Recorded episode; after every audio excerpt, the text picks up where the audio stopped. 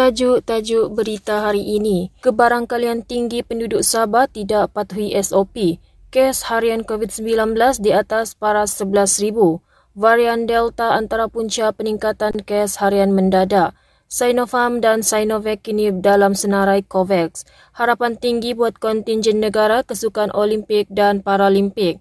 Assalamualaikum dan salam sejahtera bersama saya Atika Sudin dalam berita UMS FM. Menteri Kerajaan Tempatan dan Perumahan Sabah Datuk Masidi Manjun memaklumkan terdapat keberangkalian tinggi penduduk di Sabah melaksanakan aktiviti tanpa mematuhi prosedur operasi standard SOP. Menurut Masidi, ini dapat dilihat apabila 102 kes daripada keseluruhan 239 kes positif semalam adalah daripada saringan kontak rapat. Setakat ini hanya dua daerah di Sabah berada di zon hijau hijau iaitu Tenom dan Telupit manakala 16 daerah berada dalam zon merah. Malaysia mencatatkan jumlah kes harian COVID-19 tertinggi yang pernah direkodkan sejak penularan pandemik itu di negara ini. Ketua Pengarah Kesihatan Tan Sri Dr. Norisha menerusi hantaran di laman Twitter memaklumkan Malaysia mencatatkan sebanyak 11,079 kes setakat 24 jam. Selangor merekodkan jumlah kes harian tertinggi dengan 5,263 kes diikuti Kuala Lumpur 1,521 kes dan Negeri Sembilan 1,033 kes. Dipercayai varian Delta yang dikesan sebelum ini kini merebak hampir ke setiap negeri menjadi antara punca peningkatan mendadak kes COVID-19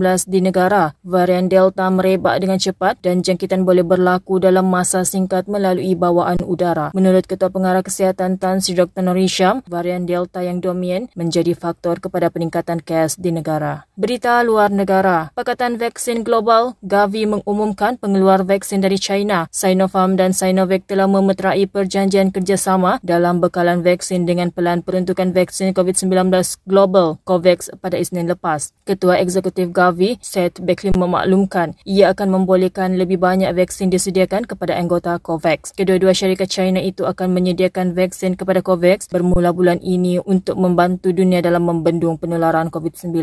Berita sukan. Harapan tinggi buat kontingen negara kesukan Olimpik dan Paralimpik Tokyo 2020 untuk melakar kejayaan dan mengibarkan jalur gemilang di negara matahari terbit. Timbalan Perdana Menteri Datuk Seri Ismail Sabri Yaakob memaklumkan harapan kerajaan dan seluruh rakyat adalah untuk melihat atlet negara mencipta kejayaan pada temasya gemilang dunia itu. Sukan Olimpik dijadualkan berlangsung bermula 23 Julai hingga 8 Ogos, manakala Paralimpik dijadualkan bermula 24 Ogos hingga 5 September. Tajuk-tajuk berita hari ini sekali lagi, keberangkalian tinggi penduduk Sabah tidak patut mematuhi SOP. Kes harian COVID-19 di atas paras 11,000. Varian Delta antara punca peningkatan kes harian mendadak. Sinopharm dan Sinovac kini dalam senarai COVAX. Harapan tinggi buat kontingen negara kesukan Olimpik dan Paralimpik. Sekian berita dari UMSFM. Berita itu tadi disunting oleh Atika Sudin. Ikuti lebih banyak aktiviti kami di Instagram dan Facebook UMSFM. Jangan lalai terus waspada kerana pandemik COVID-19